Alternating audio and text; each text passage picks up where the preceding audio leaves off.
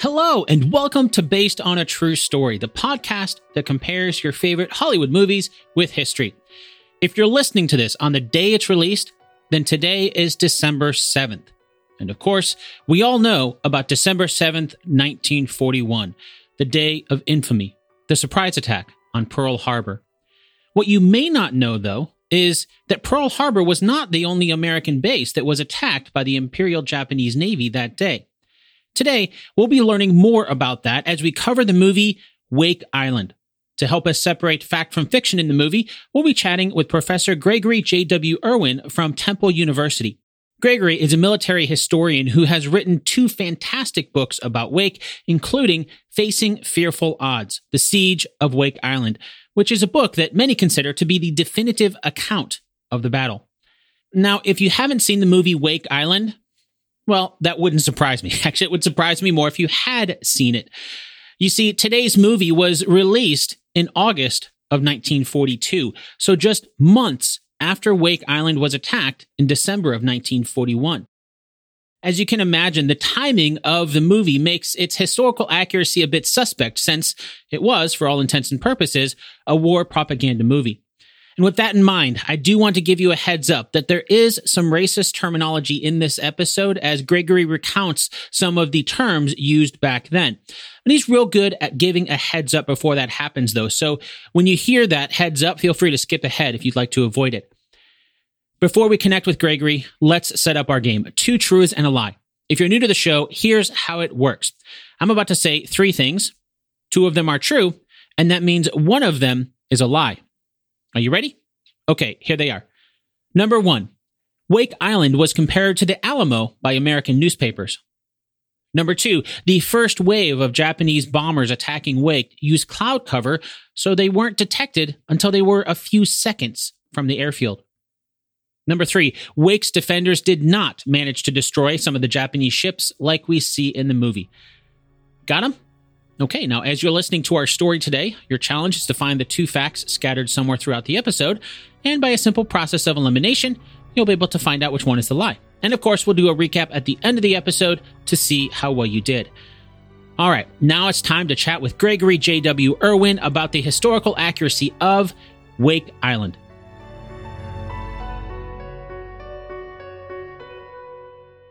In the opening text, the movie explains that the action was recorded as accurately as possible, but the characters are fictional. I, I, like that because movies don't usually admit that these days. So the main characters that we see in the film consist of the guy in charge of Wake, Major Caton, the government contractor, Shad McCloskey, and the troublemakers, Privates Randall and Doyle. I'm assuming they're all fake since that's what the movie says. So who were the real people on Wake Island? Well, let me run down the roster. Major Jeffrey Artillery Caton, played by Brian Donlevy, represented Major James P.S. Devereux, who was the commanding officer, Wake Island Detachment, 1st Defense Battalion. And he got uh, to Wake on October 12th, 1942, a couple months after the first Marines arrived, in fact. And then the person he meets on the plane flying in, Shad McCloskey, uh, that Albert Dekker played, he represents the general superintendent for Contractors Pacific Naval Air Bases. This was a, a, part of a civilian conglomerate, and they were engaged in an 11th hour effort to transform Wake into a naval base. That man was Nathan D. Dan Teters. He got to Wake long before the uh, Caton character. Uh, he arrived on uh, at Wake on January 10th, 1941, with uh, the first 77 men in his uh, in his work group to kind of get things started. The senior naval officer in the movie, Commander Roberts, played by Walter Abel, that represented Commander Winfield Scott Cunningham, who was the island commander. He was actually the guy in charge.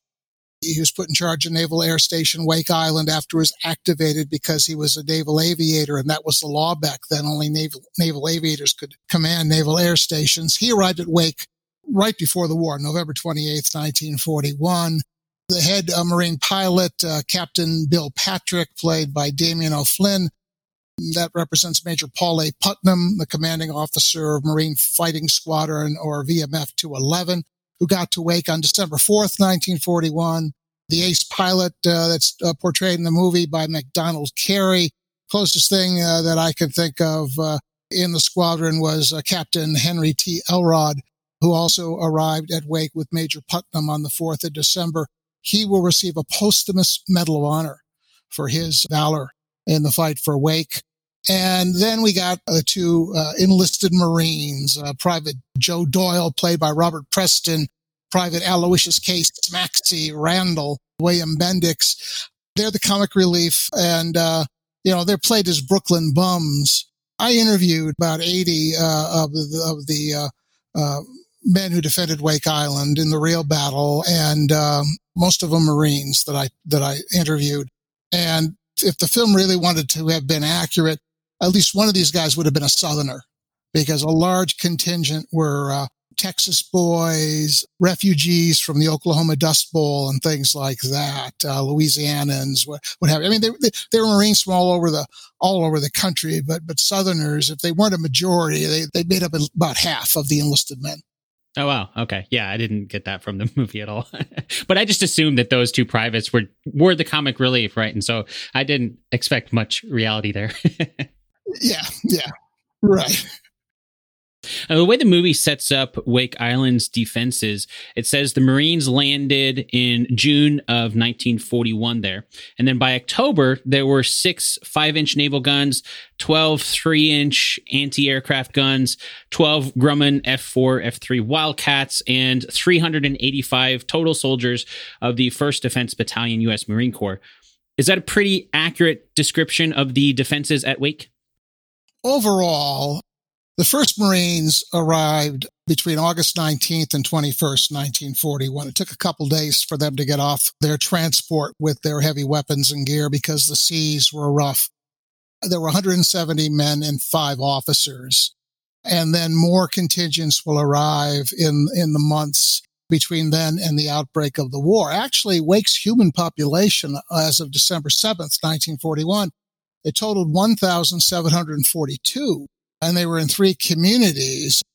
1,218 of these guys were civilians, 1,146. So 1,100 uh, worked for Contractors Pacific Naval Air Bases. So that those were the, the civilian workmen. Then Pan American Airways, which had converted Wake into a stop for its Pacific Clipper route, big flying boats that flew between San Francisco and Manila. Uh, Pan Am uh, established its its presence on Wake in 1935, 1936. There were 72 people working for Pan American. Uh, 27 of them were American Caucasians, and the rest, about uh, 45, were uh, Chamorros from Guam who were working as domestics and gardeners and things like that. The military contingent numbered 524. There were uh, 389 members of the Wake Island Detachment 1st Defense Battalion. So these were U.S. Marines and also some, uh, one Navy surgeon and some attached medics. And then the fighter squadron, which uh, got there, uh, yeah, the ground crew came in on November 28th and the pilots flew in on the 4th from the USS Enterprise. 12 pilot officers and 50 U.S. Marines. And then the U.S. Navy had 10 officers and 58 sailors. 12 sailors manned the small boats that helped to ferry supplies from calling transport ships ashore. Wake really didn't have a harbor. And then the rest belonged to the Naval Air Station Wake Island, which was waiting for the aircraft that would operate from there. And then finally, the U.S. Army, Army Air Forces had one officer and five soldiers on Wake the United States military was engaged in another one of these 11th hour efforts to fly B 17s to the Philippines. They want to get more than 300 there to act as a, a, deterrent to try to frighten the Japanese into not starting a war. And the route that they flew included a stop at Wake. So they stationed these six Army personnel there to man the radio and the homing signal to uh, make sure that these flights got through safely on their way uh, to Port Moresby and then up to the Philippines. I think the movie mentioned that briefly, the Pan Am connection there with Wake, the civilian side there. So I'm assuming then the militarization of Wake was relatively recent, like the movie seems to imply. It doesn't start until 1941 because of isolationism, etc. There's entrenched opposition in Congress to do anything that might antagonize the Japanese. But the military had been planning to do this all, all along. Secretly, they sent naval engineers out with Pan Am construction crews to survey the place because they knew if Pan Am could operate their flying boats, their big Martin and, and, and Boeing flying boats uh, out of uh, Wake's Lagoon, then a squadron of Navy PBYs. That was the long range Navy flying boats that they used to scout planes could operate there too. In fact, Admiral Husband E. Kimmel, who was commanding the Pacific Fleet on the eve of the war, he wanted to station 1,851 Marines on Wake, 760 uh, sailors, two fighter squadrons, that's 36 planes, one squadron of PBY, so another 18 planes, half a squadron of dive bombers, nine planes, half a squadron of torpedo bombers. Kimmel did send Wake the full allotment of artillery that a Marine Defense Battalion was supposed to have. So those six naval five inch guns and 12 three inch anti aircraft guns, also six giant searchlights in case the Japanese attacked at night, uh, 80% of the machine guns that a Marine Defense Battalion was supposed to have. So we have 18 50 caliber anti-aircraft machine guns, 30, uh, 30 caliber machine guns. But by the time the war breaks out, less than 859 of the, Mar- the Marines that were supposed to operate all those weapons were present on Wake. So they're not undergunned, but they're undermanned. Okay, so they sent all the equipment, just not all the men. yeah, well, that was kind of like you know it'll be there when they get there, you know, more or less. Yeah. Well, earlier you mentioned the two guys arriving. And I wanted to ask you about that because in the movie, the civilian contractor, Mr. McCloskey, he arrives on the island the same time as Major Caton. But even before they get on the island, while they're on the plane on the way there, we can see they're butting heads. They don't really seem to get along. And then, of course, that turns into a character arc that gets resolved by the end of the film. Were there any disputes like this that we see between the Marines on Wake and the civilians who were there? Well, as indicated earlier, uh, Dad Teters, uh, who was in charge of the civilian contractors, he got to Wake 10 months ahead of Major Devereux. And as far as butting heads was concerned, that really didn't happen. Teters and his contractors, as the civilian workmen were called, they devoted their time to transforming Wake Island into a base for seaplanes, those PBYs I mentioned, land planes, and submarines. And in addition to building runways and seaplane and submarine channels and administrative offices and workshops and a mess hall and barracks that the military would eventually uh, occupy, were supposed to eventually occupy, they used bulldozers to create a road network around Wake. One thing that the movie does convey was that they were on a strict schedule. The military wanted them out of there by the spring of 1942. So they're moving as quick as they can. They put a premium, the contractors do on speed and workers were offered time and a half for overtime. Uh, and remember, we're coming out of the Great Depression. So these guys are hungry for money. That's why they're on Wake to begin with. Opportunities for promotion, training in skilled trades closed to many workers on the American mainland. You might not get admitted to the electricians union in the States because work is scarce. But if you come out to Wake, we will train you and certify you as an electrician or a plumber, what have you. And if you stay, the standard contract was, was nine months.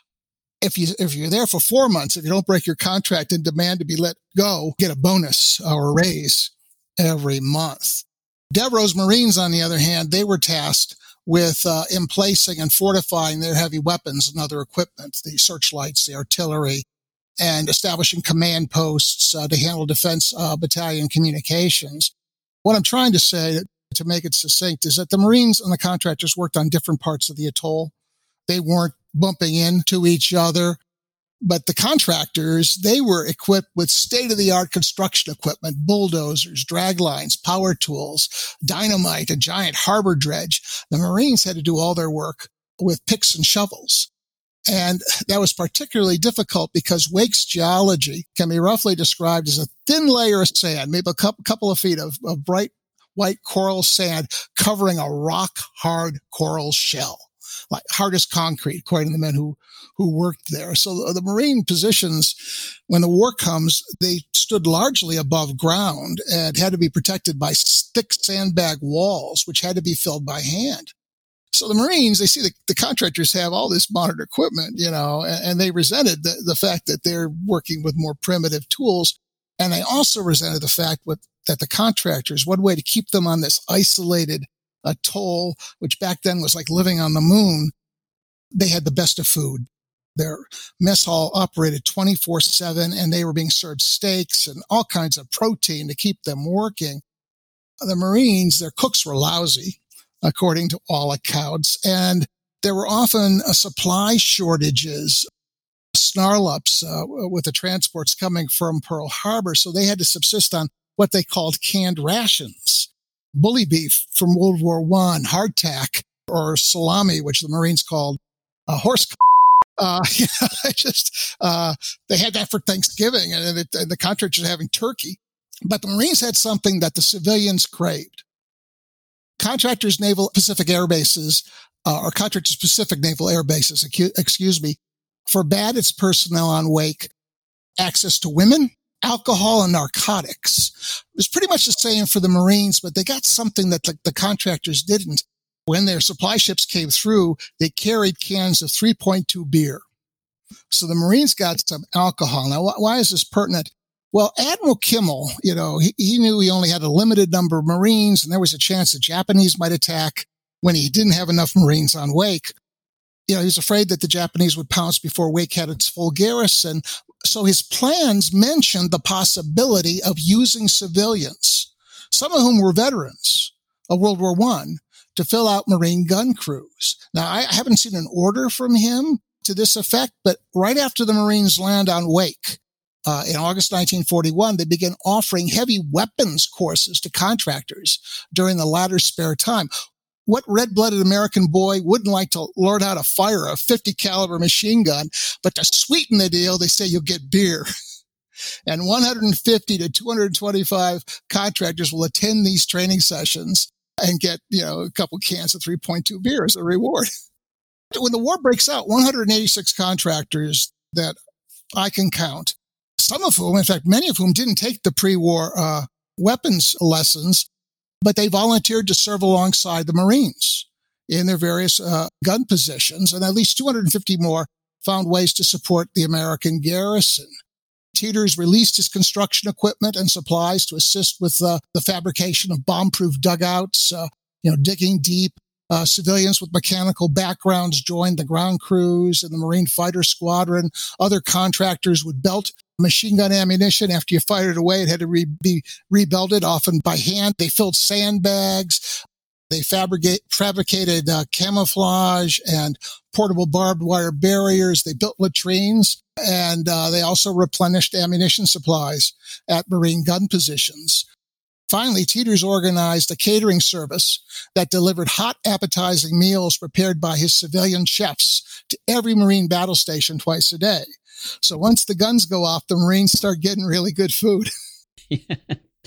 Going back to the movie, there's a scene where we see a Japanese diplomat named uh, Mr. Saburo Kurusu stop by Wake and he's he says he's on his way to Washington to deliver a message of peace. And of course, we know from history there was that you know message that was delivered to the government actually after Pearl Harbor was attacked. Did he stop by Wake Island first? Yeah, uh, Saburo Kurusu was a Japanese diplomat who was friendly with Americans, liked Americans, and so he was sent as an as an envoy to Washington as things were getting tense, ostensibly to try to um, avoid war. And I think he really believed that was his mission. But he flew out uh, uh via Pan American, and the Clipper stopped at Wake, and he was able, you know, they had was a hotel there, so he overnighted with the other passengers, but there was a banquet or a dinner presided over by uh, Commander Cunningham and some of the other senior American officers. And Kurusu said, I'm going to try and prevent a war. Going to do everything I can. I think it's a mistake that we should have a war. Now he'll get other orders when he arrives in Washington. But in the movie, of course, uh, you know, Americans are still angry at this time about the sneak attack, as we called it on Pearl Harbor. So Kurusu is played as a slimy guy who knows he's lying and trying to lull the Americans into a false sense of security. Yeah, that was definitely what I got from that too. But it does make sense just knowing the timing of the movie coming out a year after the events that's that's still going to be fresh on everybody's minds for sure. Yes, definitely. Definitely. Well, speaking of Pearl Harbor, according to the movie, the news of the attack on Pearl makes its way to Wake, and immediately the men there are put on high alert. That means four planes are going to stay in the air at all times, and the remaining eight planes are going to be in reserve. And then that same day, we see 24 Japanese planes are sighted. They start bombing the American planes on the ground and seems to just cause a lot of casualties and, and chaos as well. How accurate did the movie do depicting the attack on Wake starting? The basics are there. You know, Wake was on the uh, other side of the international date line. So December 7th at Pearl Harbor is Monday, December 8th at Wake. But at 6 a.m. on, on the 8th of December, the, that Army radio van, which was on the airfield, gets a message that says SOS, Island of Oahu, attacked by Japanese dive bombers. This is the real thing. And so, you know, the word is conveyed to the garrison and to the Marine camp on the south side of the atoll and uh, call to arms, general quarters, immediately sounded by a Marine bugler who's so rattled he starts playing all the wrong calls like mess call and stuff, but he finally gets the right thing and sergeants are screaming, this is no drill, get to your gun position. So they go racing out and they reach them, they reach them pretty quickly. Part of the problem though is that the gun positions aren't finished. Some are not completely sandbagged. Also, there are piles of ammunition around that aren't in protected positions. So around 10 a.m., Devereux calls up his various strong point commanders and says, okay, release most of your men to build up the sandbags and to create ammunition caches, you know, move the ammunition around into smaller piles. So if a bomb lands on one, you don't lose all your ammunition, all your ready ammunition. So they're engaged in that labor. And a lot of guys, you know, the alarm was sounded at, at, six and hour after hour goes by, nothing's happening. And people are saying, oh, this is just another false alarm. There have been several alerts earlier of the autumn where nothing happened. You know, the general American racism kicks in. Well, those little blank blankety blanks wouldn't have the guts to attack Americans. They'll fight Chinese, but they wouldn't dare tangle with us. And as noon was coming on, Wake often was subject to sudden rain squalls and a big bank of cumulus clouds comes comes creeping along from the south toward the south beach toward the airfield they did have four wildcat fighters up in the air major putnam decided okay during daylight hours continue continuous combat air patrol continuous cap but the clouds are so thick that the wildcats climb above them because you can't see anything if you're in the clouds the only trouble is that there were 27, not, not 24, but 27 Mitsubishi G3M2 Type 96 attack bombers. Your listeners, if any are, are uh, up on the Pacific War, they probably know them by their allied code name. They're called Nell bombers, but they're 27 and they fly into the cloud bank and they use that as cover and they appear right over Wake's South Beach at 11:58 a.m. They're about 15 seconds away from the airfield. And when the Americans first see them, they can't believe it's the enemy. I interviewed one Marine sergeant who was uh, on Major Devereux's uh, in his in his command post manning the the field phone, and, and, there was a Marine on the water tower, which was the highest point on Wake, 50 feet off off sea level, who called in and said, "Hey Malik, look at the planes." And Sergeant Malik joked, are they ours or theirs? And the voice came back and it wasn't in, a joking tone now. He said, they gotta be theirs. They're dropping bombs every GD one of them. And they hit the airfield, eight planes on the ground, ground crews clustered around them, refueling, arming them. Pilots go running out trying to get the planes off the ground. It's a massacre. VMF 211 loses 32 personnel. Half its personnel are killed and wounded including three pilots and 16 ground crew guys who are either killed in action or mortally wounded in action. Seven planes are destroyed. The guys on combat air patrol, they're, I mean, they're the, the, the ground, the radio on the ground, the, the ground air radio, they're trying to calm down, but the radios are malfunctioning. And they don't know anything about this until their regular uh, tour of duty ends and they come down to land and then they find the airfield in flames. Most of the aviation fuel's burning one of the landing Wildcats strikes debris on the, on the airfield. So it's damaged. It's not flyable for the foreseeable future. So they're cut from 12 fighters to four in the twinkling of, of, an eye. And most of their parts, all their repair manuals, a lot of their fuel and ordnance and ammunition gone. It's devastating. The Japanese also hit the Pan Am Hotel and killed 10 Chamorros, 10 of the Guamanians there too that first day. I'm sure it's no surprise that I believe we can learn from history. And that includes my own personal history too. You know how your phone will remind you of photos that you took on this day a few years ago? Well, I just had one pop up and it reminded me of a time a few years ago when my daughter and I were heading out on a four hour drive to a state park. And it couldn't have been more like 10 minutes into the drive when my check engine light turned on and my car just started shaking really, really bad.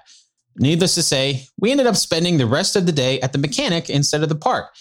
Not only was that day ruined, but all of a sudden I had a huge unexpected bill to figure out how to pay. And I really wish I had known about today's sponsor then because that would have relieved a lot of stress. EarnIn helps alleviate financial anxiety by giving you access to your pay as you work instead of waiting for the next paycheck. You can get up to $100 a day or up to $750 per pay period. Download EarnIn today, spelled E A R N I N, in the Google Play or Apple App Store.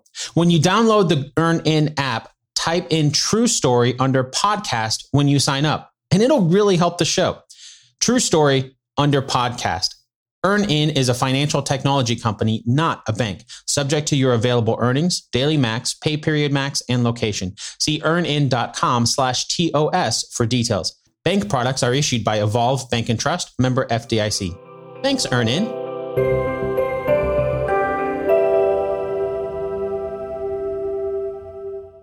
It sounds like there's a lot of parallels to Pearl Harbor. Of course, there was a lot more at Pearl and, you know, much, much, much bigger there, but just caught off guard, just things.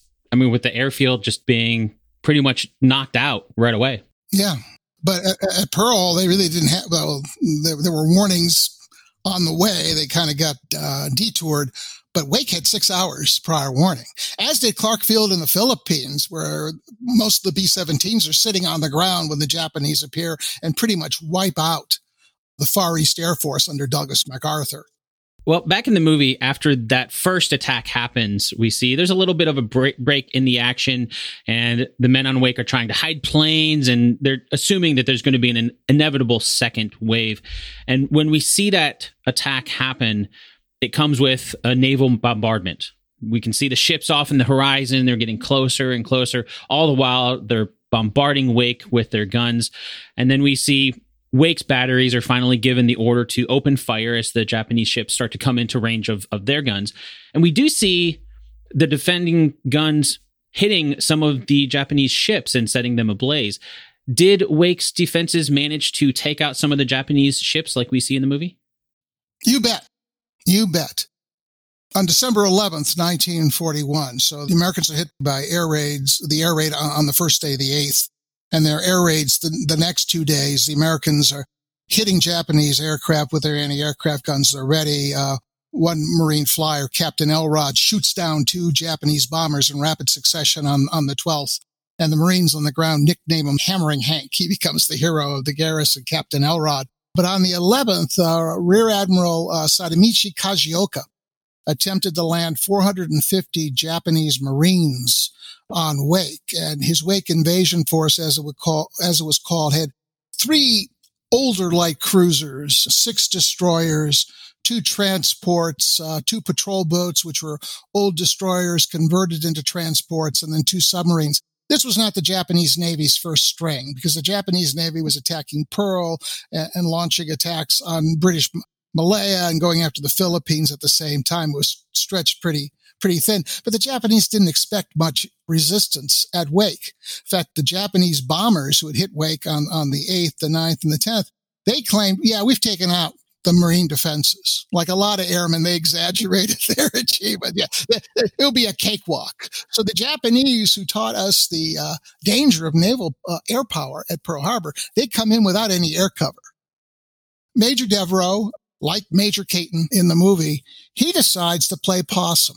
The Japanese have done some damage to his his um, defense battalion contingent. They've knocked out the rangefinders on uh, two of his uh, seacoast batteries, which makes it very difficult to hit anything out to sea that's moving. So he realizes that first of all, if the Japanese have cruisers, they could sit out at like twenty five thousand yards and shell us without fear of retaliation. My, my five inch guns maximum range is a little bit beyond 15,000 yards.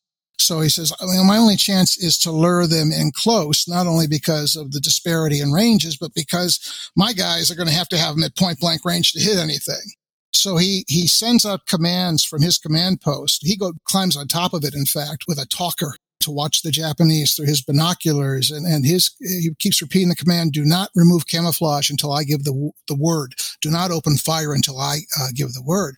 Well, the Japanese close to about 8,000 yards and then they start firing. And, you know, no matter how well trained you are, when people start shooting at you and you don't have permission to fire back, you can go nuts. And, and this one corporal who was on the switchboard, he's inside the command post and he's relaying Devereux's commands to the various uh, units, uh, the five inch gun batteries, the three of them on wake, but he's hearing from the battery commanders, all young lieutenants, and, you know, if he didn't know much profanity beforehand, he learned it that day. Blank, blank, blank. What is he trying to do? We are hitting targets at 12,000 yards at Pearl. Good. They're, they're into 6,000 yards or they're on the beach. Uh, what is that sawed off Frenchman trying to prove? And he did not give Ma- Major Devereux a literal interpretation because Devereux, as in the movie, uh, he was a hard nosed martinet he was the executive officer of the first defense battalion back in Pearl. And the executive officer is the guy in charge of punishing, you know, ne'er do wells. I mean, this guy, he was short. He was prissy. He was from an aristocratic background and acted it. He's the kind of guy who conduct uh, white glove inspections, run his gloves over your lockers. His name was James Patrick Sinnott Devereux, JPS Devereux. And end, you might want to edit this out, but his Marines behind his back said that stood for just plain I couldn't stand the man. Devereux, when he heard, you know, the battery commanders asking permission to do not remove camouflage till I give the word. Do not, and only because they feared him so much, I think, is why they obeyed. So the Japanese are making firing runs off wake. You know, they come in at an angle, firing their guns uh, along the shore, parallel to the shore, then turn and make another run, but angling in ever closer. Devereux waited until the Japanese flagship, the light cruiser Yubari, was 4,500 yards away. And then he gave the command, commence firing. They opened up and they began connecting. Uh, the Yubari got hit and began belching smoke and, and then set off a smoke screen and, and ran into it to hide itself. Other ships start getting hit. On the far southwest end of the atoll, Battery L, they fired um, three salvos. The first uh, undershot, the second overshot, the third connected. And the Marines who were there said that that ship exploded. It was a, it was a, a light that was almost blinding. They said it lifted up in the air like a jackknife folding and broke into two halves, which bobbed on the water and, and went down. So they destroyed a destroyer, but they hit three cruisers, at least two other destroyers, one patrol boat and one transport. And the Japanese cakewalk, damn airmen, they, they, turned and ran. They turned and ran. Now, in the meantime, Major Putnam, he had four functioning Wildcats on the morning of the 11th. When the Japanese were sighted, he took them up in the air, I think around 12,000 feet.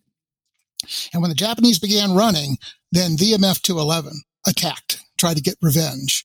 Four stubby Wildcat fighters carrying 100 pound bombs which is not heavy ordnance. Uh, in fact, when they were arming uh, the plane, somebody said it's impossible to sink a ship with a 100 pound bomb. And supposedly Captain Elrod said, well, if it's impossible, just take a little longer.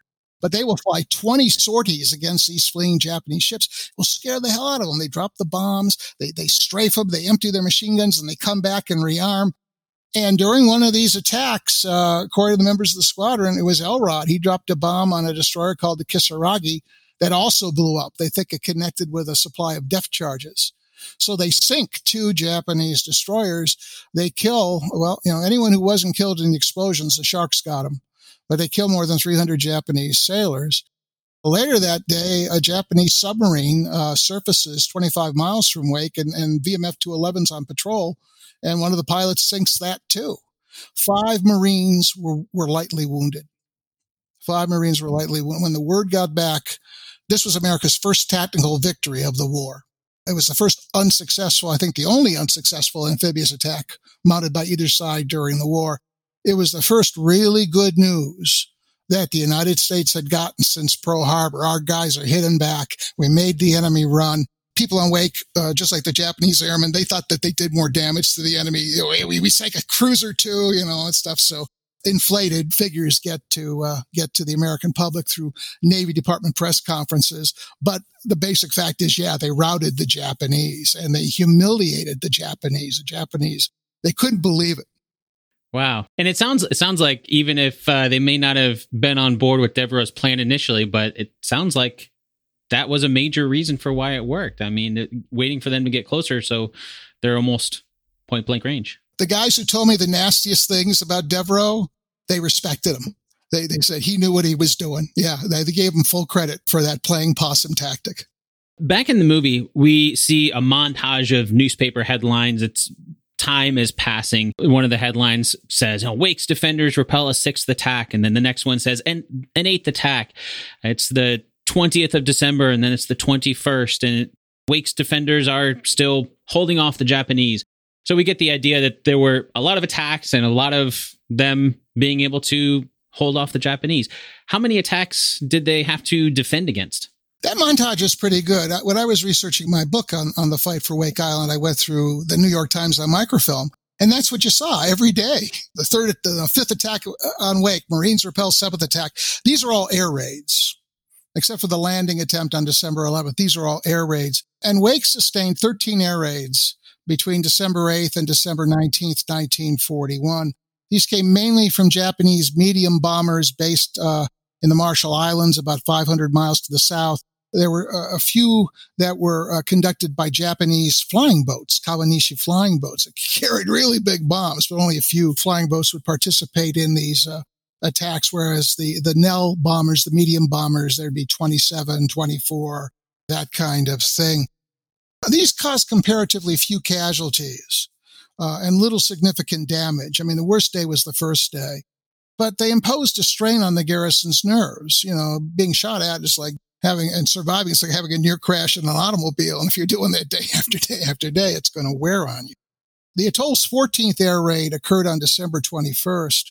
And that was especially ominous because it was conducted not by land based medium bombers from far away, it was conducted by carrier bombers who had a limited range. And that uh, turned out that they flew from the Soryu and Hiryu, which had been diverted from the carrier force that attacked Pearl Harbor. After Wake held out, they sent the carriers and, and their escorts in to assist. That told the Marines that the Japanese Navy's back in the vicinity. That that, that, that means that there's got to be a, a, reinforced Japanese naval force closing in on the atoll, and that uh, everyone could expect another uh, invasion attempt. 18 uh, Nell bombers from the Marshalls subjected Wake to its 15th air raid later on the 21st, and the Japanese carrier planes returned on December 22nd to execute the 16th air raid. So up until the day before Wake fell, 16 Japanese air raids in all. Wow. Well, and you, when you're talking about the newspaper, it lines in perfectly with what you were saying earlier about how this was the good news after Pearl Harbor. Like they're able to to withhold it. So of course that's going to be what the papers are going to put as the front page headlines. It's immediately compared to the Alamo. And the public is just, you know, every day, is Wake still there? Is Wake still holding out? In fact, when the war first broke out, FDR, you know, he gave a, a talk and he squared pretty much with the American people. He said, They've attacked uh, Pearl Harbor. He didn't give the exact amount of damage the enemy inflicted. They've bombed the Philippines. They've bombed Wake and they've bombed uh, Guam. And we don't think they're going to hold out very long. They've shelled Midway. And then bam, the, uh, on the 11th, Wake repels the Japanese. So Americans were psyched. These were there. it was like, you know, being a Mets fan in 1969, we're winners again, you know. So, leave it to the Marines, you know. There's a scene in the movie where one of the American pilots, uh, Captain Patrick, he's shot down. He jumps from his plane and while he's parachuting down, a Japanese plane shoots him while he's in the air. And from below, Major Caton is watching this and he mutters, you know, the dirty whatever under his breath, as if the idea of shooting a pilot who has ejected is taboo. But of course, you know, they've also launched these surprise attacks. So I was curious, did that sort of thing happen? And was it a taboo thing to do according to the rules of war at the time? Well, you know, according to glamorized tales of World War One fighter aces. You're not supposed to do that. You're supposed to salute uh, your foe as his plane's going down or whatever. But uh, this scene is pure propaganda. It depicts the last day VMF 211 was in action. That would have been the that air raid of, of the 22nd when oh about three dozen or so Japanese carrier planes attacked, and uh, there were two Wildcats left. And I interviewed uh, one of the pilots, Captain Freuler, who was one of those two planes he managed to knock down one dive bomber and then he attacked the formation head on. And he, his tracers must have connected with fuel lines because the plane in front of him blew up when he was about 50 feet away. He flew through the explosion and it was like being showered with shrapnel and the flames burned away his control circuits. His plane was inoperable, so he made a dive to get back to Wake. A fighter got on his tail, and even though his plane was in difficulty, fired at him and he got wounded, but he survived. He managed to land on Wake and his engine conked out just as he reached the, the runway. The other pilot, a Lieutenant Davidson, got on the tail of a Zero fighter and a Zero fighter got on his tail and he was last seen flying out to sea. So we assume the Japanese shot him down. He was never heard from again. Once this war gets going in the Pacific, it's a war. Well, John Dower wrote a wonderful work about it called War Without Mercy. It's a race war on both sides. The Americans and the Japanese think that they are racially superior to each other. They depict their enemies as, as animals, as barbarians. There's little taking of prisoners on both sides. You know, you, you read about the Battle of Iwo Jima and the Japanese garrison there was like 21,000 men, 200 survived. Japanese were trained not to surrender, but uh, still, you know, it gives you an idea of the character of that war. So I imagine if someone had a, chance to shoot at a parachuting pilot uh, from either side, they probably would have taken it. And one of those shots, where we saw the the planes fighting. I noticed they actually had a biplane in the Japanese planes that were attacking. Were they still using biplanes, or was that just something where in the movie they just needed needed a plane and it filled it in? yeah, I don't know where they got that stock footage. The Marine Corps, because it was so happy to have this movie being made, lent the production company Paramount everything it needed, including flyable uh, Wildcat fighters and the various forms of artillery and machine guns and even real Marines uh, to act as extras for scenes of close order drill, etc. But um, no, uh, the Japanese weren't flying outmoded planes like that. On the other hand, up until a few weeks before VMF 211 went to Wake in November of 1941, its pilots were flying the outdated Grumman F-3F 2 biplane. Americans were flying biplanes in, in, in no, uh, October, November 1941. And, you know, they, they get these new planes before they're sent to Wake. None of Major Putnam's pilots, including him, had flown more than a few hours in, in this aircraft. So they really didn't know what it could do you know, in combat conditions. And none of them had fired a machine gun or dropped a bomb from one of these new monoplanes. And that's not the condition you want when you send men to war, when you send flyers to war. It's not the ideal way to fly into a war. So the fact that they managed to do what they did with what they had and, and to have it, you know, have, have the number of planes at their disposal reduced drastically with the first shot it's a real testimony to the caliber of those Marine pilots and, and, the ground crews and the civilian assistants that helped keep VMF 211 flying until uh, almost the very end. In the movie, there is a brief mention where we see the Japanese sending a message to Wake and they demand an immediate surrender. Major Caton's reply in the movie is simple come and get us. Was there any communication between the Japanese and the men on Wake like the movie shows? Hell no. uh, you know, the Japanese came waltzing in. It's going to be a cakewalk. And they got their tail feathers scorched. And when they came back, they came back uh, with a heavily reinforced task force, but they didn't summon the American garrison to surrender. They tried to sneak in. In fact, in their determination not to advertise their presence as long as possible, there was no a preliminary naval bombardment. They sent the landing parties ashore under the cover of darkness, let darkness and the sound of the surf protect them. They had a, 900 uh, Japanese Marines in their first wave, another 1,000 Marines waiting to go ashore if the first wave didn't get the job done. Uh, I mean, that was twice the number. They had 450 when they went on the 11th. So 900 in the first wave, 1,000 more. And Admiral Kajioka, if things went really haywire, was determined to take his six destroyers, run them aground, and throw the crews into the battle with rifles. So, I mean, they, they were not going to be humiliated a second time. And they meant to try to take the Americans, if they could, by surprise. Now, radio messages, there was one that supposedly came out of Wake in the middle of the siege.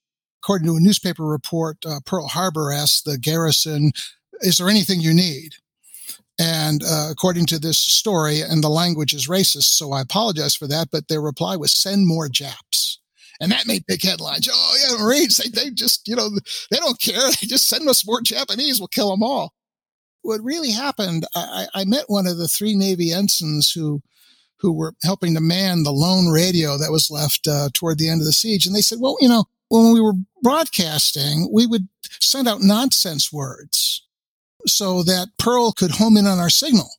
And then we'd give them the legitimate coded message. So, you know, now is the time for all good men to come to our country, send more, send more beer, send more Japs, you know, until, until somebody on the other end said, Oh, we got you, you know, okay. And then, then they do the serious stuff. So this one ensign said, yeah, that's what we did. And that's somebody probably thought this is good propaganda. This is what we'll tell the press, you know, so they, again, yeah, just uh, using it for publicity and, and propaganda at the beginning of the war. yeah, well, you're at war. You got to get you got to get the people behind it. In the movie, by the time the Japanese get to the point of boots on the ground, I believe it was actually the first time that we saw boots on the ground in the movie. They seem to make pretty quick work of Wake's defenses. We see a few shots of the American defenders shooting at the Japanese soldiers, but they're just overrun. There's too many invaders. How well did the movie do showing the actual fall of Wake Island? Well, you know, you have to keep in mind that back in the States, no one really knew what happened on Wake that morning, except that the radio went dead. And then the Japanese later announced we've captured Bird Island. That's what they called it, Wake Island. But in reality, Wake's Marine defenders gave better than they got on the morning of December 23rd, 1941. I mean, the Japanese were really desperate to get their force ashore. They had four landing craft and then those two patrol boats as two converted destroyers. They sacrificed them. They ran them aground so that the guys would get to shore. But the Marines heard them approaching and they reacted on the far southwest tip. The Japanese landed on the southern shore. Marines and contractors defending that sector, uh, they were under Captain Wesley McCoy Platt, who among the ground Marines was the greatest officer that ever lived. One guy said, if Platt ever told you to, to storm hell with a bucket of water, you would, and you'd ask to carry his bucket for him. He was a real Marines officer but he proved he was a great combat commander too. He uh, the Japanese established a beachhead, about a hundred of them. He organized a counterattack. He he got two 30 caliber uh, machine gun crews, each containing one Marine and three civilians. He found some Marine riflemen and he attacked one side of that beachhead.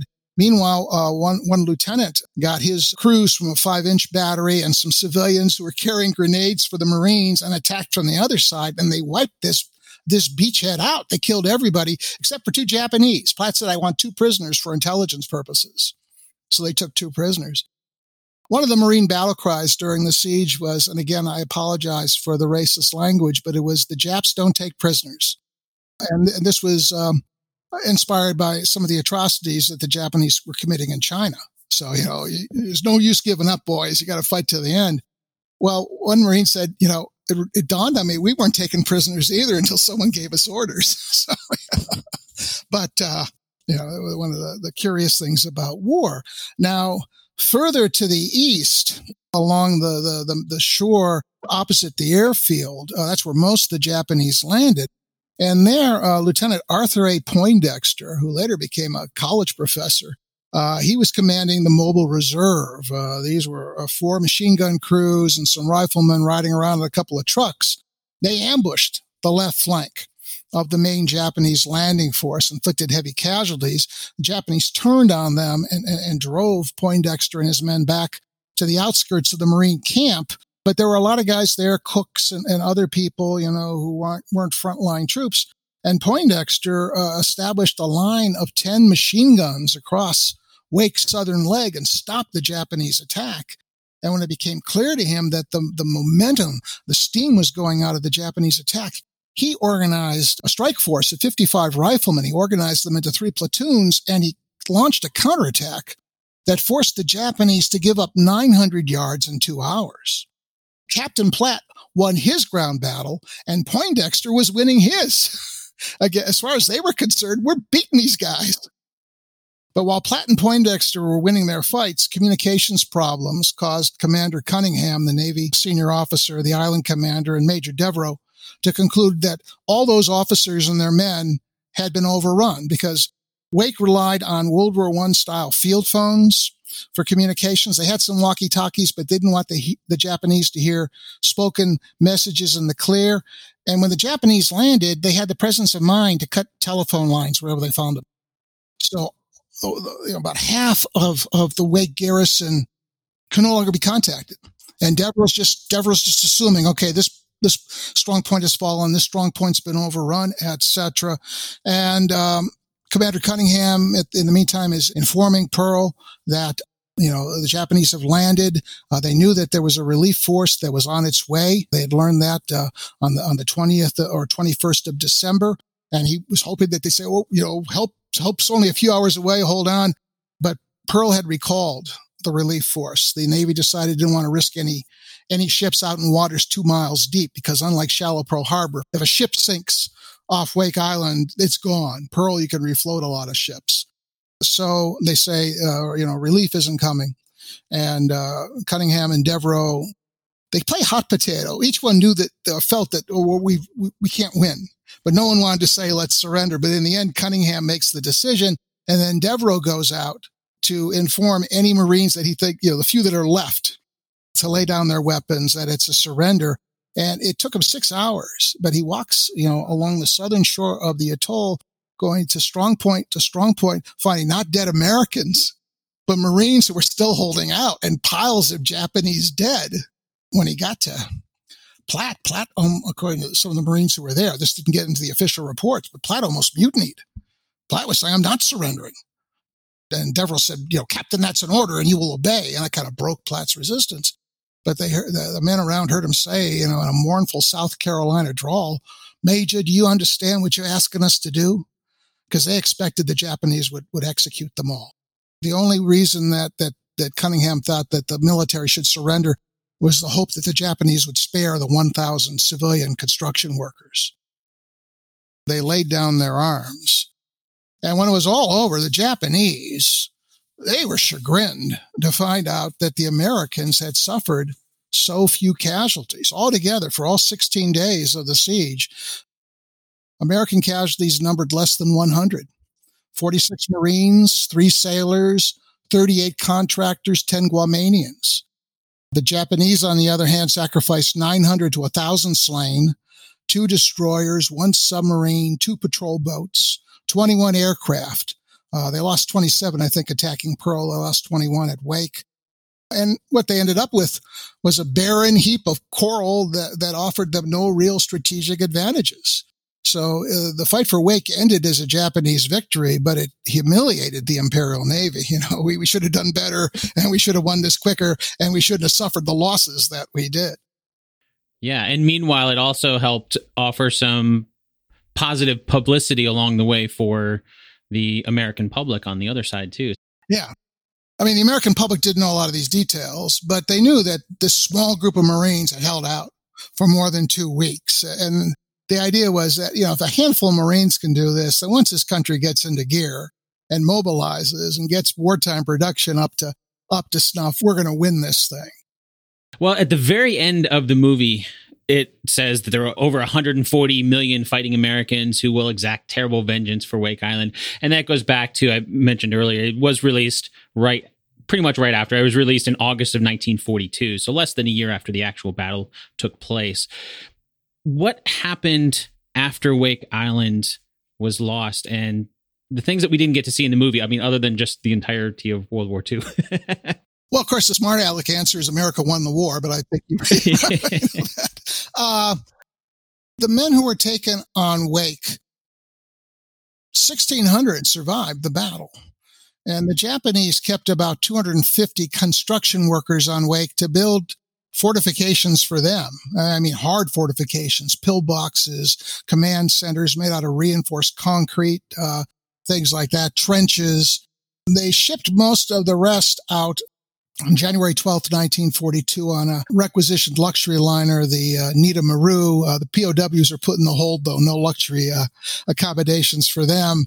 They dropped 20 off at Yokohama for naval intelligence to uh, interrogate, and the rest then went to a camp outside China. And um, moving into 43 and 44, the Japanese will take some detachments out and ship them to Japan to work in their home war industries. But most of the guys will stay there until May of 45, and then they'll be shipped to Japan and scattered to all, all, all kinds of different camps. But they're kept together for a long time. So they go into captivity with their friends, the servicemen go in with their officers and they go in with Major Devereux. And Devereaux remains a snap the whip martinet. I don't care what your condition is. I don't care if, if your if your clothes are in rags, if they're not giving you razors to shave, uh, you know, if they're working you half to death, you're still a U.S. Marine. When an officer comes into your barracks, you salute and you obey your NCOs. In fact, he once told an NCO who was having trouble enforcing discipline, he said, you get a pick handle and you use it. And don't forget, I told you that because we've got to maintain discipline. Well, by doing that, the camp in which most of the Wake Islanders ended up did not turn into these dog eat dog tribal disasters that uh, Allied POWs inhabited in the Philippines and other parts of Southeast Asia. Some other camps, when a guy got sick, people just sat around waiting until he died or was too weak to stop them from taking his food. But it didn't happen in this camp outside Shanghai because the military uh, infrastructure wouldn't let it happen. The contractors, they still had their foremen and they pretty much followed the lead of the Marines. So the uh, Wake Islanders, well, of the 95,000 Caucasians captured by the Japanese during the Pacific War, talking about Americans, Brits, Canadians, Australians, New Zealanders, 33,587 were Americans, uh, soldiers, airmen, sailors, Marines. 28% of all the Caucasian prisoners died in Japanese hands. Among the Americans, the death rate was even higher, 38.4%. More than a third die. Of the 25,000 or so Americans taken in the Philippines, 41.6% died contrast to these chilling statistics, the Wake Islanders, they lost 243 dead in confinement, which, you know, it's a good number of folks. That was a death rate of 14.9%. And among the servicemen, the 470 some servicemen captured on the atoll, only 5.4% of them died.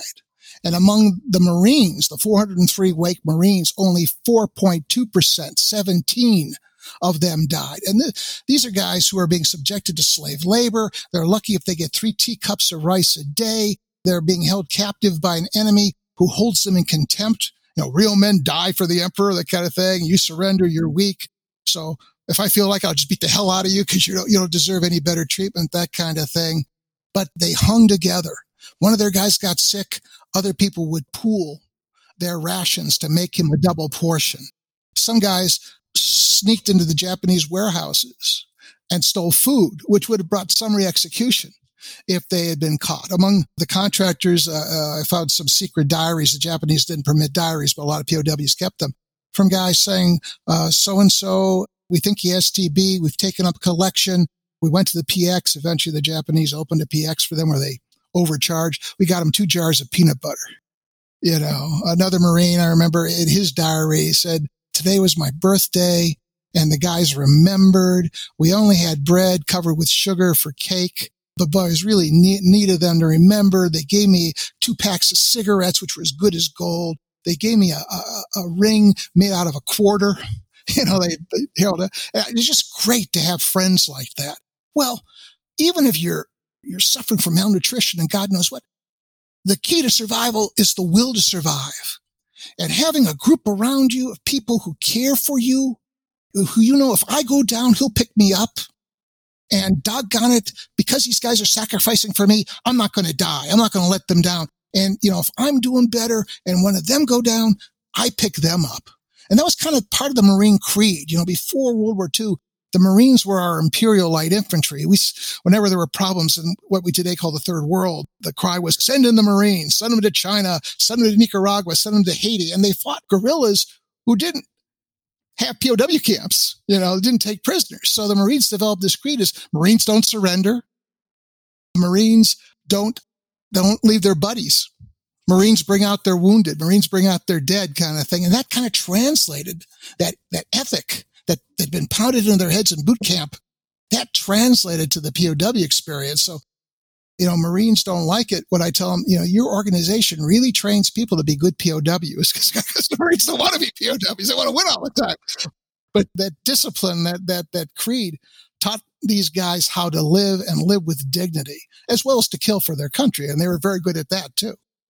Wow, that's I mean, yeah, that that is completely unexpected. I would I don't know that I've heard stories of prisoners ha- being able to hold that morale because, you know, maintaining that structure perhaps to some degree, but just uh, maintaining that morale of remembering birthday. It's it's the little things. Yeah. And they, they weren't all saints. Some guys got involved in, in black marketing and things like that. There were some operators in camp, but by and large, they adhered to that creed. So when they got together, at their reunions, and I attended quite a number. It's where I conduct a lot of my interviews for my books. It wasn't you dirty rat, you ripped me off. As they were brothers, you know. They were they were. Uh, it was like the years melted away, and they were just so happy to be together. Wow, a bond formed for life. Yeah, really, it really did. And the movie, when they got back, you know, the movie makes it look like they all died fighting. And they were surprised. What? yeah. no, we're alive. Here we are. Yeah, it seems like they fought to the last man and, you know, held their ground as long as they could. Yeah. One Marine said to me, I didn't surrender. My officers surrendered me. I was ordered to surrender, you know, so there was still a shame at, at laying down their weapons, but they had that, they could rationalize, well, I was only following orders. You know, I did, I, uh, it wasn't my idea.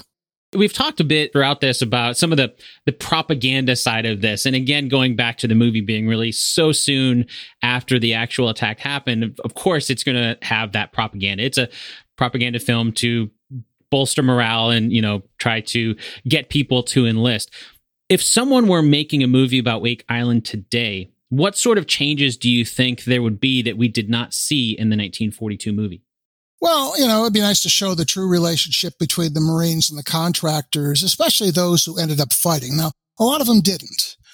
Once the bombs began dropping, they ran off to the boondocks, as the Marine would have put it. The Marines would have put it. They would steal some food and they would hide. They'd dig holes and hide out. You really can't blame them, though. They weren't trained to be fighting men. They weren't psychologically prepared for war. Even trained men have to adjust. You know, as I say, there were these 180 guys who were there on the gun positions. There were about 16 that helped with maintenance on VMF 211, which was great because a good part of the ground crews were wiped out the first day. To have these people who had experience with engines. And after VMF 211 lost its planes, Major Putnam uh, mustered the survivors, issued them rifles and submachine guns, and said, We're infantry now. And when the Japanese landed on the South Shore, they went to meet them. And when they're moving out, these civilians, unarmed, come after them. And they say, We'll carry your ammunition you know, because automatic weapons, you can burn off a lot of rounds. We'll carry your grenades. You know, there's a box of grenades there. Putnam said, uh, no, stay back. You know, you're, this is not a job for you. And the head of these guys was an older man. He said, Major, do you really think you're big enough to stop us? And that one civilian, when the Japanese charged VMF 211's uh, position, they, they killed a lot of, of remaining air Marines. Uh, Captain Elrod, in fact, uh, went into the battle with a Tommy gun killed a Japanese machine gun crew, grabbed the machine gun, threw a Tommy gun to another Marine, and was leading a counterattack with that light machine gun, screaming, kill the SOBs when a Japanese bullet killed him. But in another one of these instances of close infantry combat, that one contractor I told you about was last seen throwing rocks at the approaching Japanese. Now, that's a story, excuse me, but I mean, that's a story of patriotism, real patriotism, love of country, and, and the brotherhood of battle that uh, it would do any American good to see, I think. And I mean, there are other countries, other cultures that have stories like that. But there are incidents like that that stick out. I mean, they're crazy things. When during one air raid, the bombs drove one of the, the many rats that inhabited Wake crazy and was running around the rim of a foxhole and finally jumped and clamped its teeth down on a Marine's nose. And he was screaming bloody murder until one of his friends took off his helmet and killed the rat.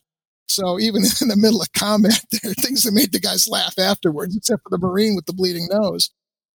But, you know, there are a lot of stories of heroism. Lieutenant Poindexter waiting out in the pre-dawn darkness as, as landing craft are approaching him with another contractor, a fellow named Cap Rutledge, a World War I veteran, waiting out to these approaching Japanese landing craft, throwing grenades inside, you know, to stop them from getting ashore. It's just uh, a lot of stuff you see in movies and you say that can't be real. Well, some of that stuff really happened on Wake. I would love to see movies of a lot of those stories or it sounds like they could even just do an entire series almost like you know band of brothers type you know where you have more than just a couple hours that you do in a movie to tell all these stories well you know if you know steven spielberg tell him i've got a book that he could use to adapt yeah yeah don't don't don't hold your breath no i know the history channel did make a two hour special based on it, but that's the closest I'll get to Hollywood, I, I imagine. But that, that that's glory enough. Well, thank you so much for coming on to chat about Wake Island. I know you've written a couple books. The first is called Facing Fearful Odds, The Siege of Wake Island. And then the second is Victory in Defeat, The Wake Island Defenders in Captivity, 1941 to 1945. For someone listening to this who wants to learn more about this story and more of those stories, can you give an overview of your books and where they can get a copy? Yeah, well, the first one, Facing Fearful Odds, uh, deals with what happened on Wake Island, uh, largely in 1941, the, the 11th hour effort to construct a, a base there, the arrival of the Marines, their efforts to fortify, and then, of course, the fight. And then Victory in Defeat tells that POW story. You know, I went into this interviewing Wake survivors because I wanted to do something new on the battle. And we would talk about the 16 days they spent in combat and then they start talking about their POW experiences. And I thought, well, you know, I'll just humor the guys. I'll keep the, the tape recorder running. And eventually it got through my thick head that there was this whole other great story that they had this, this sur- unparalleled survival rate that they won a, a victory during an even more prolonged and grueling experience without weapons in their hands. So victory in defeat tells us the, the POW story, which, uh, you know, I think deserves remembrance as well. I grew up with the greatest generation. I was born in 1955. Everybody's dad fought in World War II, it seemed. And as you hit the teenage years and you go through that snotty phase, oh, World War II, I'm tired of that. Who wants to hear about that? That wasn't that important. But I rediscovered the so-called greatest generation when I bumped into these Wake veterans just when they were getting ready to talk. And I rediscovered what, what set this that generation of Americans apart. I mean, th- I think there are other great generations. I've helped to educate ROTC cadets who've gone on to fight and, and give their lives or, or, get wounded in Iraq and Afghanistan. And that's a great generation too. But this experience made me uh, forget some of the uh, immature notions I acquired as a child of the 60s and uh, to reappreciate my cultural roots and America's cultural roots. Well, thank you again so much for your time. Thank you. It was a pleasure.